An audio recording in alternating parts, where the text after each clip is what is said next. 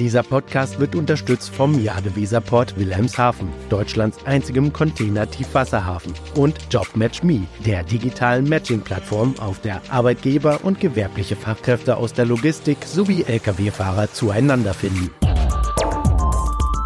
DVZ, der Podcast. News und Hintergründe der Woche. Cyberangriffe mit Ransomware sind derzeit die größte Bedrohung für die IT-Systeme von Unternehmen. Darauf weist das Bundesamt für Sicherheit in der Informationstechnik hin und warnt vor einer Verlagerung der Attacken. Nicht mehr nur große zahlungskräftige Unternehmen stehen im Mittelpunkt, sondern zunehmend auch kleine und mittlere Betriebe.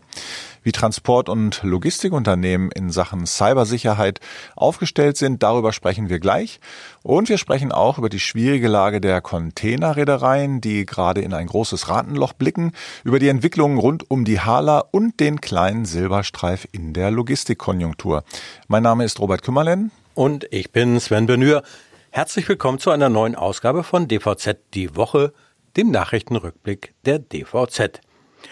Ja, Robert, Cybersicherheit. Das war ja auf dem Deutschen Logistikkongress schon ein ziemlich präsentes Thema. Und die Bundesvereinigung Logistik hat dazu auch eine Studie vorgestellt. Und die hat es wirklich in sich. Denn Wunsch und Wirklichkeit klaffen da schon deutlich auseinander. Es heißt ja einerseits, dass das Thema mittlerweile ganz oben auf der Agenda der Logistikunternehmen angekommen sei. Andererseits sei aber der Wissensstand über Cybersicherheit immer noch nicht ausreichend.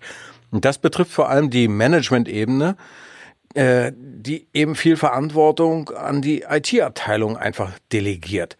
Das wird sich aber im kommenden Jahr ändern müssen, denn dann gehören weitaus mehr Unternehmen zur kritischen Infrastruktur.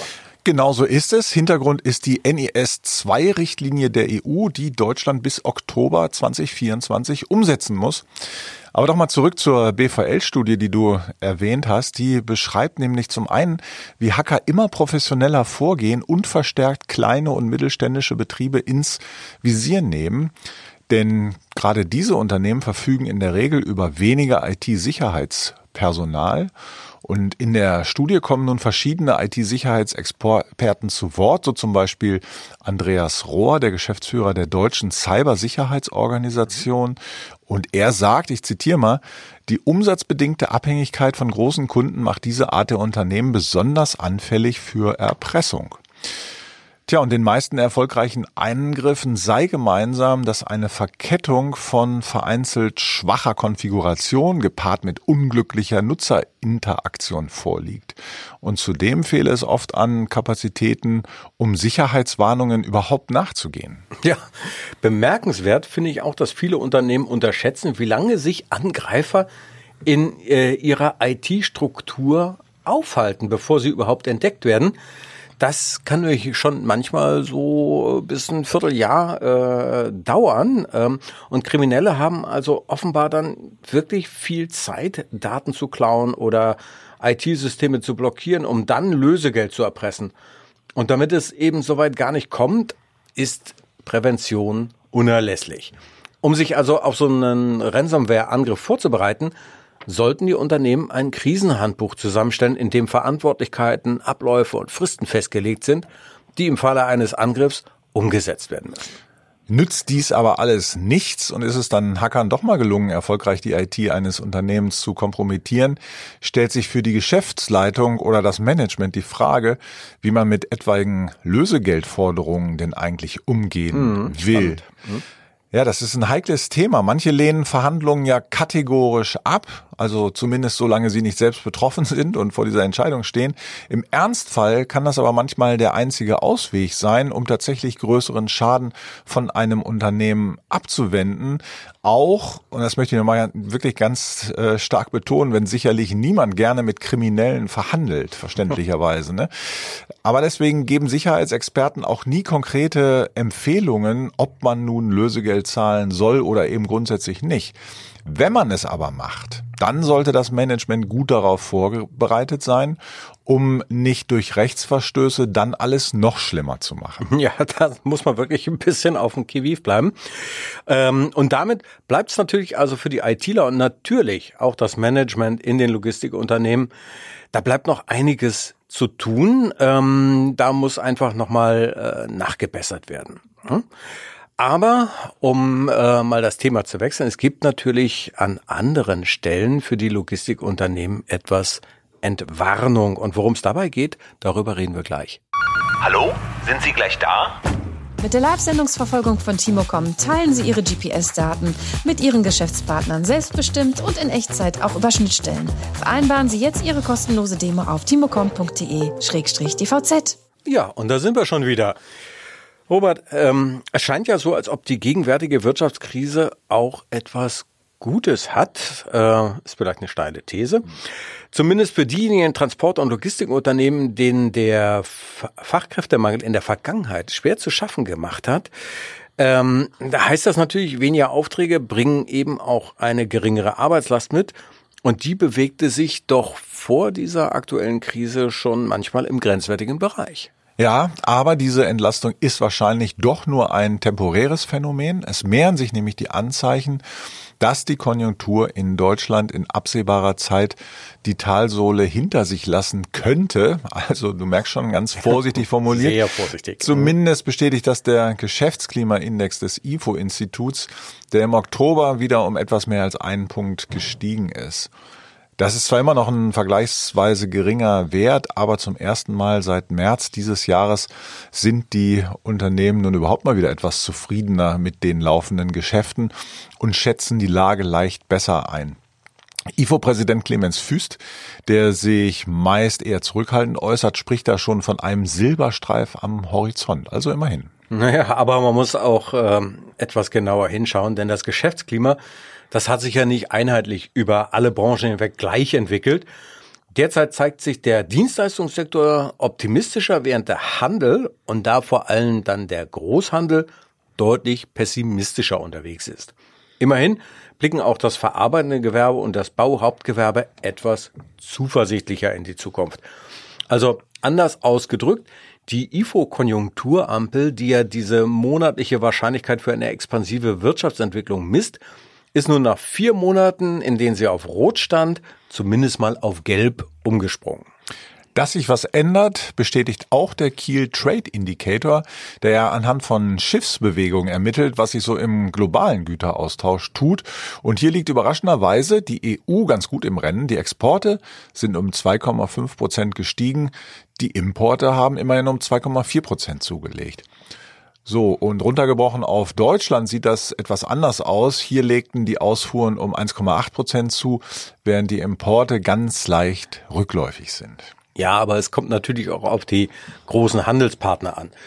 Die USA zum Beispiel verzeichnen ebenfalls Zuwächse bei den Im- und Exporten. Und äh, in China allerdings stehen die Zeichen nicht so gut. Da sind die Zahlen nämlich leicht rückläufig. Aber jetzt mal gemessen an den absoluten Mengen ähm, stehen also minus 1,4 Prozent bei den äh, Exporten und minus 1,2 Prozent bei den Importen schon für große Volumina. Man weiß ja, dass China wirklich viel produziert. Hm, ja. Nun ja, wie man es dreht und wendet, ändern sich die Rahmenbedingungen im Handel. Dann dauert es noch etwas, bis das in der Logistik ankommt und die Quartalszahlen der Branche zeigen schon, dass nicht alles zum Besten steht. Ja, und besonders deutlich hat sich das ja in dieser Woche bei der US-amerikanischen See- und Luftfrachtspedition Expeditors gezeigt. Im dritten Quartal 2022, also vor einem Jahr, erwirtschaftete das Unternehmen noch gut 4,4 Milliarden US-Dollar. In diesem Jahr hingegen waren es dann nur noch 2,2 Milliarden und damit schrumpfte dann auch der Betriebsgewinn um fast 60 Prozent auf nur noch 216 Millionen Dollar. Das Interessante dabei ist natürlich, äh, wie hat sich das denn eigentlich mit den, mit den äh, Gütermengen entwickelt? Expeditors hat nämlich im letzten Quartal nur 14 Prozent weniger Luftfracht und 15 Prozent weniger Seefracht transportiert. Genauere Zahlen nennt das Unternehmen nicht, aber Allein aus dieser Entwicklung und aus diesen Zahlen lässt sich ablesen, dass der Verfall der Raten ziemlich heftig gewesen sein muss. Auch der DHL hat ja die Krise deutlich zu spüren bekommen, wenn auch nicht so stark wie Expeditors und es kam nicht unerwartet, was mal wieder zeigt, wie gut die Analysten des Bonner Konzerns sind. Mhm. Die hatten tatsächlich errechnet, wie hoch das Minus bei Umsatz und EBIT in diesem Jahr ausfallen würde. Das heißt, in den ersten neun Monaten erwirtschaftete das Unternehmen erwartungsgemäß mit 60,4 Milliarden Euro rund 14,5 Prozent weniger als im Vorjahreszeitraum. Mhm. Und das operative Ergebnis lag mit 4,7 Milliarden Euro um fast 28 Prozent unter dem Vergleichswert von 2022. Ja, und wenn man jetzt noch mal ein ganz kleines bisschen tiefer einsteigt, zeigt sich übrigens auch hier, dass das reine Frachtgeschäft richtig gelitten hat. Vor allem im dritten Quartal. Umsatz minus 44 Prozent, EBIT minus 46 Prozent. Das verhagelt natürlich die Gesamtbilanz, wenn allein in diesem einen Bereich fast 3,5 Milliarden Euro an Erlösen fehlen. Auch hier hat die Krise der Luft- und Seefracht durchgeschlagen. Aber immerhin gibt es ja einen, wenn auch nur schwachen Trost. Die DHL-Sparte Supply Chain hat gegen den Trend um 1,8 Prozent beim Umsatz und um 10,5 Prozent beim EBIT zugelegt. Und die Bereiche E-Commerce sowie Post und Paket sind auch vergleichsweise stabil geblieben. Tja, aber wie geht's weiter? Die DHL-Experten sind da ziemlich vorsichtig. Für eine schnelle V-förmige Erholung der Weltwirtschaft sehen sie im Moment zumindest keine Chancen mehr. Und ob sich das Geschäft noch in diesem Jahr spürbar erholt? Hm. Das wäre wohl nur im besten Fall zu erwarten. Im ungünstigsten Szenario hingegen würde ein nennenswerter Aufschwung im verbleibenden Geschäftsjahr ausbleiben. An anderer Stelle bereitet man sich ja schon intensiv auf ungemütliche Zeiten vor. Der dänische Reederei- und Logistikkonzern Maersk hat ja ebenfalls schwache Zahlen für das dritte Quartal vorgelegt. Der Umsatz hat sich im Vergleich zum selben Zeitraum in 2022 fast halbiert. Da stehen noch 12,1 Milliarden US-Dollar im Zwischenbericht und eine EBIT-Marge von 4,4 Prozent. Allerdings muss man ja auch sagen, dass das Unternehmen im letzten Jahr auch noch traumhafte Umsätze erzielt hat. Das stimmt, aber nun ist die Party wohl erstmal vorbei. Und das heißt, dass Maersk rigoros auf Sparkurs gegangen ist, um die Auswirkungen der schwierigen Marktbedingungen abzufedern. Das wiederum bedeutet, dass in den nächsten Monaten zweieinhalbtausend Mitarbeiter gehen müssen und bis Ende des nächsten Jahres verlieren noch einmal tausend Menschen ihren Job. Das soll die Kosten um 600 Millionen Euro senken, wobei denn auch Restrukturierungskosten in Höhe von 350 Millionen Euro gegenüberstehen. Naja, unser Kollege Oliver Link hat da ebenfalls noch mal ein bisschen äh, genauer hingeschaut, ist eingetaucht und neben den Problemen, die der rapide Verfall der Seefrachtraten mit sich gebracht hat, hat er eine weitere Baustelle identifiziert, die Maersk dringend in den Griff bekommen sollte. Das ist die Integrator-Strategie. Ja, ganz genau. Der vor bummelig sieben Jahren initiierte Umbau des Unternehmens zu einem integrierten Logistiker scheint festgefahren zu sein. Es sieht zwar so aus, als würde sich die Sparte Logistics und Services einigermaßen gut behaupten, aber Ganz klar ist, dass die organisch erzielten Erlöse in dem Bereich stetig schrumpfen. Ähm, allein in den letzten zwölf Monaten belief sich das Minus auf 14 Prozent und das Ziel war ja eigentlich ein Plus von 10 Prozent zu erreichen. Vor diesem Hintergrund ist dann natürlich auch klar, dass sich das Wachstum auf den Zukäufen gründet, was natürlich nicht besonders nachhaltig ist, zumal der Logistiksparte die Kosten auch davonlaufen. Ein Indiz dafür ja die EBIT-Marge und die liegt jetzt bei gerade noch 3,4 Prozent. Ja, so richtig überzeugend sieht das also nicht aus. Aber lass uns noch ein bisschen bei den Reedereien bleiben, die ihre Geschäfte ja diversifizieren wollen. Zum Beispiel die Schweizer MSC. Da gab es in dieser Woche ja auch mal wieder was von zu hören und es gab richtig Ärger um den Einstieg bei der Hala.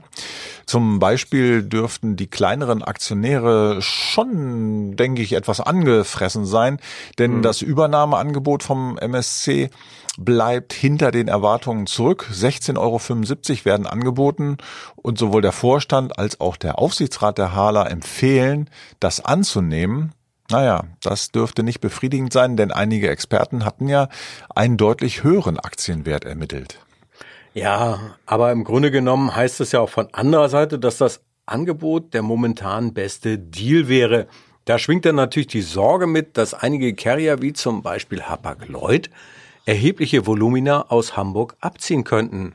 Angekündigt wurde das ja schon. Deshalb wundert es mich auch nicht, dass die Stadt Hamburg und MSC jetzt verkündet haben, nach der Übernahme satte 450 Millionen Euro in die Hala zu investieren. Mhm. Es gab ja in der Vergangenheit immer wieder kritische Stimmen, die der Hala eine im Vergleich zu anderen europäischen Häfen geringere Produktivität attestierten. Ausnahme ist natürlich der hochautomatisierte Containerterminal in Altenwerder. Tja, und eins ist auf jeden Fall sicher. Bei der Belegschaft stoßen die Pläne rundum auf Ablehnung. Der Konzernbetriebsrat um Christian Baranowski moniert zum Beispiel, dass die Verhandlungen an den Arbeitnehmern vorbeigeführt wurden. Und jetzt verlangt er weitreichende Standortgarantien und den Ausschluss betriebsbedingter Kündigung und natürlich, dass die Mitbestimmungsrechte der Arbeitnehmer nicht beschnitten werden. Da geht die Angst in der Belegschaft um und die machte sich am Montag in einem wilden Streik am Burchard Kai Luft. Oh ja, das sind alles andere als gute Voraussetzungen für den Deal. Überhaupt muss man sich ja fragen, wie es mit dem Wirtschafts- und Hafenstandort Hamburg weitergehen soll. Das wollte auch unser Kollege Lennart Albrecht herausfinden und er hat sich mit Professor Henning Vöpel getroffen, der seit zwei Jahren Direktor des renommierten Zentrums für europäische Politik ist. So, und der ist Ökonom und beschäftigt sich schon länger mit dem, mit der Zukunft der Stadt und hat, wie ich finde, schon so ein paar radikale Ideen. Er schlägt zum Beispiel vor, weniger auf den Containerumschlag zu setzen, sondern vielmehr Industrien anzusiedeln, die künftig bei der Energie- und der Klimawende eine wichtige Rolle spielen könnten und werden. Ja, und zugleich bricht er natürlich auch eine Lanze dafür, sich von übermächtigen Handelspartnern wie China zu lösen und auch da neue Wege zu gehen. Wir können ja mal ganz kurz in einen Auszug des Interviews reinhören. Was könnten da die neuen Handelspartner werden, auf die sich Hamburg fokussieren könnte? Sollte, ist das Middle East oder Indien? Ja, oder? ja Middle East natürlich. Ähm, insgesamt, was wir sozusagen umschreiben als der globale Süden, ähm, die, die werden natürlich interessanter, weil sie nicht nur wirtschaftlich eine, noch eine einigermaßen hohe Dynamik aufweisen, sondern eben politisch und geopolitisch äh, bedeutsamer werden, mhm. ne? sich zusammenschließen. Äh, also es ist ganz viel in Bewegung, auch was Allianzen angeht oder Handelsabkommen und so weiter. Und ansonsten, das hat ja Peter Tschentscher, glaube ich, auch mit vorbereitet in seiner Zeit als äh, Bundesratspräsident, die Verbindung nach Lateinamerika, mhm. nach Südamerika und so weiter, weil man vermutet, dass dort eben auch ähm, Energieimporte äh, herkommen könnten, Produktion von Wasserstoff und so weiter. Das hat man, aber auch natürlich seltene Erden, also Rohstoffe. Rohstoffpartnerschaften spielen auch eine große Rolle. Und dann natürlich äh, Afrika mit ungewissem Auf Ausgang. Ne? Also das Bevölkerungswachstum wird in Afrika liegen, fast ausnahmslos. Ähm, das ist natürlich mit Blick auf äh, Migration eine Chance, wie auch ein Problem für Europa, wie wir gerade sehen. Ähm, also es gibt ganz viele Regionen, die interessant werden, aber es ist unübersichtlich. Man weiß noch nicht, in welche Richtung es geht. Ne? Deshalb sagen die meisten auch, es ist keine Deglobalisierung, sondern eigentlich eine Reglobalisierung äh, mit unglaublich hoher Dynamik. Und wir müssen jetzt gucken, dass Europa nicht, nicht ganz aus diesen neuen Wertschöpfungsketten, die gerade sich äh, bilden, äh, verabschiedet. Ne? Aber das ist nicht so leicht nochmal einmal ganz speziell auf den Hamburger Hafen schauen, so die Entwicklung der vergangenen Jahre. Ist, ist das nur eine, eine längerfristige konjunkturelle Delle oder, oder, nee. oder sind da viele hausgemachte Probleme, Abwärtstrend? Ja, wer einigermaßen Ahnung hat von Wachstumsprozessen weiß, dass man solche Zahlen vielleicht über drei, vier, fünf Jahre extrapolieren kann, aber nicht, nicht 20 oder 15 Jahre. Ne? Und hier finde ich, das zeigt man ganz schön, äh, das ist einfach eine Seitwärtsbewegung, maximal. Ne? Das ist eher eine, eher eine Abnahme. Und wir haben eigentlich ab, ab hier mit jeder Krise äh, verloren und das deutet eigentlich auch strukturelle Defizite hin. Also wenn Sie, wenn alle wachsen, ähm, dann wachsen sie mit. Mhm. Aber wenn, wenn es zu Krisen kommt, dann, dann gibt es Unterschiede. Dann gehen die einen, haben Plus davor und die anderen haben Minus davor. Und Hamburg hat eigentlich mit jeder Krise dann relativ zu den Wettbewerbern, aber hier natürlich auch zu sehen, absolut mhm. äh, verloren.